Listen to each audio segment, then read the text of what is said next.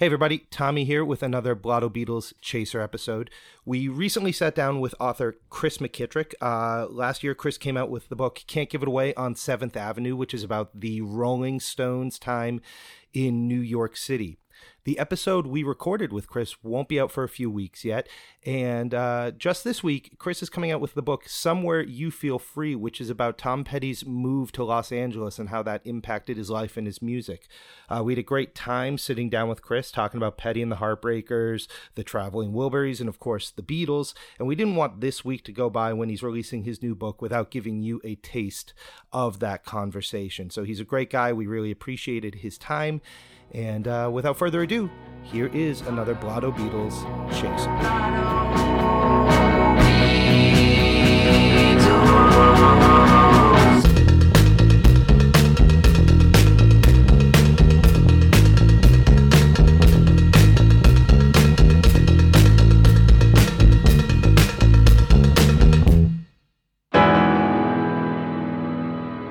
It's really an honor and a privilege. I, would like to introduce uh, the Blotto Scruffs to uh, our guest for the evening, uh, scholar and author himself, Mr. Chris McKittrick, uh, just released uh, the book "Somewhere You Feel Free" about Tom Petty's years in Los Angeles and, and playing music. Um, I'm really excited to have you here, Chris. Thank you so much for joining us. Thank you so much for having me along. Yeah, yeah. and uh, Petty, I like I, I think I could probably talk about Petty all night, but what what do you think it was that drove you to really focus in on Tom Petty and these years and, and what brought you to this book? So uh, my previous book that I wrote was uh, the uh, "Can't Give It Away" on Seventh Avenue, the Rolling Stones in New York City, where I wrote about the connection between this band from across the Atlantic Ocean and how much history they had in New York City. Not just the concerts and recordings, but you know publicity stunts, and they live. Um, uh, you know Jagger, Richards, and Wood all lived in the city. So I wanted to do something similar when uh, I was writing a, uh, a follow up book. And I decided to go with Petty simply because he's a similar case where he was from someplace else. I mean, he's unmistakably from Northern Florida. You can he never lost that accent, um, but yet he moved to Los Angeles uh, in the mid '70s and really made that his home base and became part of really what we think of the Southern California music tradition of the Byrds and Buffalo Springfield and and you know he, he and he he actually himself argued that he's the last of that chain, um, which I don't know if that's presumptuous or it's probably true, to be honest. Right. Yeah. Um, yeah. And, I don't know what uh, I would uh, replace him with. You know, I yeah, don't it's know a little self-congratulatory, you but it works. yeah. I get it. Yeah. yeah. you know, but you know, I, I, there's there's there's something to be said about saying that you know I'm the last in line here, so you know better better appreciate me or whatever. So uh, and uh, I, I, myself am a transplant to Los Angeles. Uh, I'm, I'm, I'm living here now, and uh, you know I felt very sort of connected in that sense of coming from across the way and, and writing about uh, writing about someone who who's uh, a transplant, but really became part of the love and the lore of the city himself. Great, I love it. That's I'm awesome. going to say this without having checked the stats on where the geography are, of our listeners are, are from, but like isn't it a little amazing that Petty's from Florida? Like in some way, like uh, who is bigger and from Florida in the music world? Like, and I'm probably not thinking that it's probably right in front of my face, but is well, there a bigger star from Florida? What's so interesting is so Petty's from Gainesville, Florida, which is really just known for U- University of Florida. Um, but from that town came um, Tom, uh, uh, Tom and Bernie Leadon. Bernie Leadon, of course, from the Eagles. Don Felder, oh, who yeah. also later joined the Eagles, uh, and then Tom Leadon later became a member of.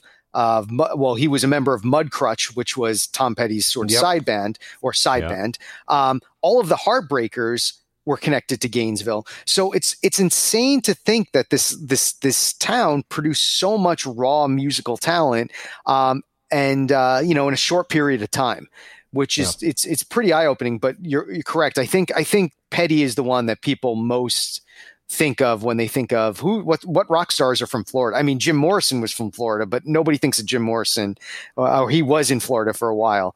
Um, nobody really thinks of him as Fl- Floridian.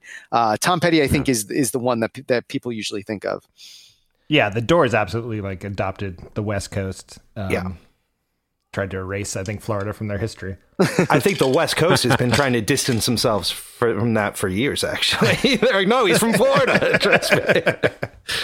um, I, I'm a huge Tom Petty fan. I, I love Petty, and he's always kind of been on the periphery of my like deep dives. I, I don't think I've ever done it. And, um, you know, full disclosure at this point, uh, we are recording this prior to Chris, your, your book actually being released when when this episode is released by the time it comes out you, your book has been out um, and you sent us some excerpts from it and uh, it, it's just it's great reading. I, I, can't wait to get in more. And uh, as I was reading through the excerpt, there were some images that just stuck out at me. Do you mind if we throw like a, a couple spoilers out to the, the listening audience here so they they hear some of this because these facts were just amazing to me.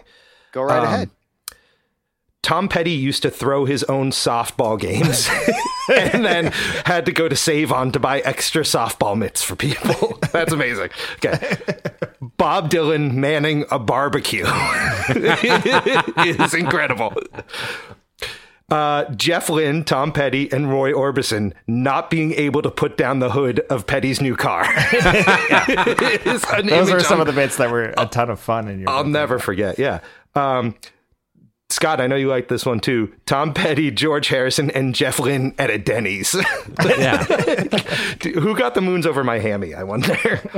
and then finally, the Full Moon Fever release party was on the Starship Enterprise with George. Harrison, Stevie Nicks, Lindsey Buckingham, the Beastie Boys, Duff McKagan, and Steven Adler. like, oh, Make it so. I want to go to that party. There, and there's an amazing photo from that. Um, Kurt Loder interviewed um, uh, interviewed Petty for whatever syndicated rock show he was doing at the time, and Petty is sitting in the captain's chair on the Enterprise smoking a cigarette with a drink in his hand.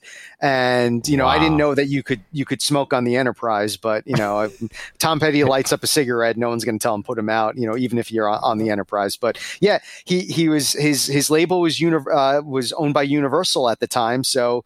Universal Studios had the Star Trek uh, Adventure uh, experience, and he said, "Can I do my album release party there?" And they said, "Yeah, why not?"